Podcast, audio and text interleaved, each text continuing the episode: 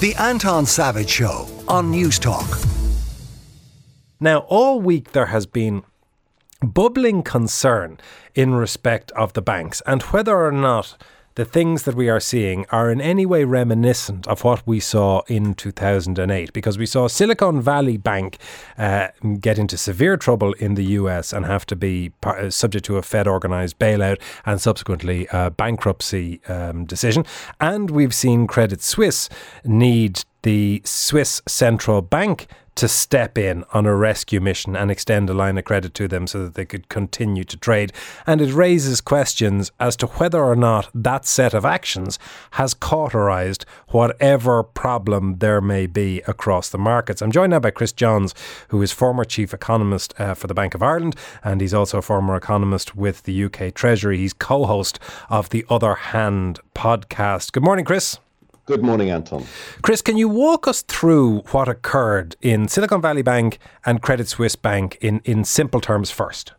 Sure. Uh, they're very different experiences, I would say up front. There are very, very few similarities between the two banks as to why they've got themselves into trouble. SVB is very easy to understand in that it was a run on deposits. So that makes it unusual, not unique. Um, it didn't lend money to people that didn't pay it back. That's the reason why we had the, the great financial crisis. People didn't pay their loans back to the banks, so the banks went bust. And all of those loans were principally for mortgages. You might remember in Ireland, it, that was the story. SVB, people, people noticed that it was getting into trouble with some of its investments in ultra safe, bizarrely, US government bonds because those over the course of the last year have fallen in price because interest rates have gone up. So depositors just yanked their money. It was an old fashioned run on the bank. The bank hadn't gotten itself into any kind of trouble with losses or scandals or anything like that. It was simply driven in part by social media, it has to be said, people talking to each other and saying, I'm taking my money out, you should do the same. So, in a matter of minutes last week, it lost, for example, $24 billion in deposits. And that's when the feds, when you lose that kind of cash, the feds have to step in. And when the feds had a look at it, they decided that the bank had been running what we call, this is where it gets complicated, too much interest rate risk. It had invested too much of its depositors' money in what were supposedly ultra safe US government bonds, but in fact, they weren't as safe as they thought. So the feds had to shut it down. Credit Suisse is different.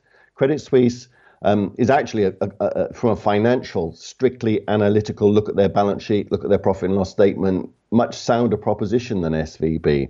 It, it's got plenty of capital, it's got plenty of cash, but it's been badly run for years. And every time you open the newspapers and there's a financial scandal somewhere in the world, or nearly every time over the last few years, Credit Suisse's fingerprints have been very nearby. So there was a scandal in the UK, for example, relatively recently involving the ex Prime Minister, David Cameron, and Credit Suisse was involved in that one. And the list is quite long. It's had a troubled investment bank for years. The two big Swiss uh, banks, UBS and Credit Suisse, both have very, very large investment banking operations, and uh, Credit Suisse is, has not covered itself in glory.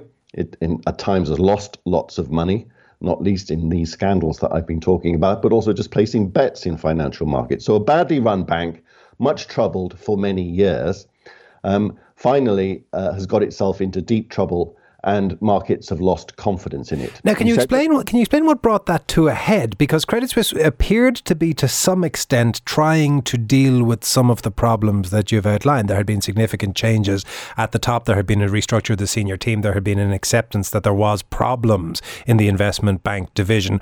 Why did it go not? Why did it go the wrong way in the past week? all of banking, every single type of banking is a confidence game. Some would say it's a confidence trick. And for reasons that are actually quite opaque, the markets collectively decided in the last few weeks that confidence was rapidly ebbing in Credit Suisse. And the way we measure that, and this is an echo of the great financial crisis actually, is that you can place bets on financial institutions and indeed other companies um, on whether or not they're going to be able to survive. And that's not just about selling shares or anything like that. There are actual instruments that you can make a bet that a bank won't be able to pay its debts, for example. and the, horrible name is credit default swaps. And they were the signal, the canary in the coal mine, if you like, the things that the market's confidence in Credit Suisse to see its way through these troubles was ebbing. And there, there different people would have had very different reasons for this. It could have just been a straw that broke the camel's back. There was no one piece of big news about Credit Suisse in recent weeks that led to this loss of confidence, but that's what it was. And because all banks are in essence a confidence trick, because as you know, Anton, and I'm sure everybody knows, if you know, you don't need to be a banking expert. That if we all asked for our money back from our bank deposits, the entire banking system would collapse instantly. So if the CDSs peaked last week and Credit Suisse found itself in a corner, the, the question then that was asked by a lot of people was, well, will, I think it was the um, Saudi Sovereign Wealth Fund was one of their, their big um, funders. Would the Saudis step in and inject equity? My understanding is that they didn't, but the reason they didn't was they were limited by already having about 9% in the bank. Yeah, a lot of people have pointed to the Saudi decision as being the catalyst for the loss of confidence. I'm not sure it wouldn't have happened anyway, but certainly it was the event in recent days. They own 10% of Credit Suisse. They bought it over um, a while back. And they said, we, when asked, because they didn't volunteer this information, they were asked, will you be injecting more equity capital into Credit Suisse? They said no. And they stated quite clearly that the reason why we won't be doing it's got nothing to do with our assessment of the viability of the bank or otherwise. It's because under regulations, we're not allowed to own more than 10% and that should have been it. But the fact that this uh, funder of Credit Suisse, the Saudis, who own 10%, said we're not, the headlines were we're not putting any more money into it. It was taken the wrong way. It was taken that the Saudis were making an investment judgment, a call on Credit Suisse's viability. And as the Saudis themselves said, that's not what they were doing, but what was enough. That was the straw, if you like, that broke the camel's back. Now, at this point, the Swiss central bank has has stepped in and extended the line of credit. That means that there is a, a backstop there for Credit Suisse to continue to uh, function. If I cast my mind back to 2008 when the problem originally started, we we were told that the initial problems were outliers, that Lehman's was an investment bank, non-systemic, and that they had been playing wild west of capitalism, that Anglo was the Irish equivalent of same, and that it was radically different to the big solid retail banks like the AIBs, the PTSBs, and so forth. Why do we believe now that we're not in the same situation again? Well, some of us don't believe it. The problem is that we can't say it. Um, it was notable. I, I watched a TV program last night where two global financial experts, um, a guy called Mohamed El-Erian and Frances Coppola, were asked this question about, well, is this shades of 2008? Are we starting the next big one? And they both said cautiously, no, we don't think so. And the reason why those kinds of experts have to say, no, we don't think so. And in particular, why government regulators have to say it's an isolated bank, it's an isolated financial institution, nothing to see here, move along. Is it only going to take one or two of these people to jump up and down and start saying, yes, this is the big one, to start crying fire? And that point about confidence then comes and bites you very, very hard because if, if somebody important says that this is the big one, it could be the cause. It could be a self sustaining prophecy. So nobody wants to upset the apple cart. Nobody wants to be that person that we look back on and say, well, actually, you started all of this with your call that it was the big one. So people are being very cautious. People, I think, quite rightly are saying, nothing to see here, move on. But believe me, these people are very, very scared that this could be the start of the big one because you talked about the, the liquidity injection of Credit Suisse there. It's not at all clear that Credit Suisse is going to survive the weekend, Anton as an entity because at the moment the, the, Swiss authorities are trying to merge them into UBS, the other big Swiss bank, which itself is the result of two, a merger between a few years ago two other Swiss banks, one of whom, guess what, was in an awful lot of trouble. So, you know, we've been here before, we've seen this movie play out before. So there is a serious probability that Credit Suisse will not exist on Monday morning, at least in the form that it existed last night. That's um, extraordinary for a bank that's 170 years of age and that survived the financial crisis in 08.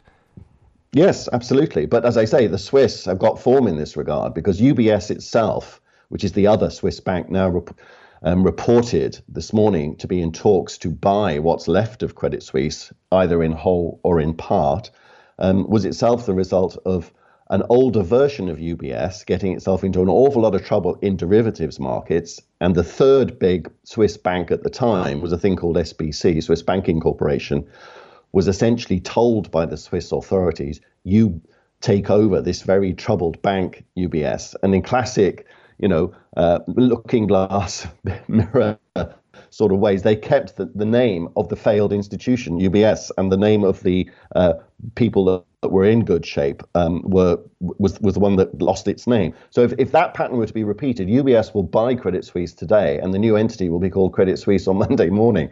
So um, we shall see. But the the thing that we're all worried about Anton, is that we certainly hope that Credit Suisse is cleaned up this weekend, and that will be a good thing, and that will be some, a step on the way to be able to being able to say this thing is over. But it's only one small step.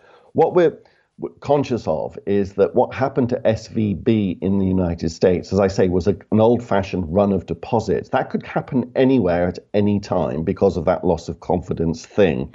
And the reason why it happened there rather than here is because of the way in which banks are regulated. It was a regulatory failure. And you've seen reports this week that European regulators are incandescently angry with their United States counterparts. And that's because of this confidence thing. Because although in Europe we shouldn't care less about what happens to the American banking system, because of that awful word contagion, if their loss of confidence leads to a loss of confidence in our system, then we are in trouble too, as we saw back in 2007, 2008. So we know that there's already stresses being caused by the rise in interest rates. This this comes from a number of sources. You've had the rise in interest rates over the course of the last year and a failure of bank regulation and classic good old fashioned bad behavior by bankers, all coming together to produce very familiar problems. Well, what, and, that, and we, we don't know where else this is going to crop up. We fear that it's going to come up again. The shoe that hasn't dropped, though. Briefly, if you would, Chris. Is the recession. If we go into recession because of all of these interest rate rises that we've had over the course of the last year, then we get old fashioned credit losses, loans that these banks have made that start to go bad because people lose their jobs and companies go bust. That's what that's the next thing to worry about. Chris Johns, thank you very much. That is Chris Johns, former chief economist of the Bank of Ireland and also former economist with the UK Treasury. The Anton Savage Show, Saturday morning at 9 on Newstalk.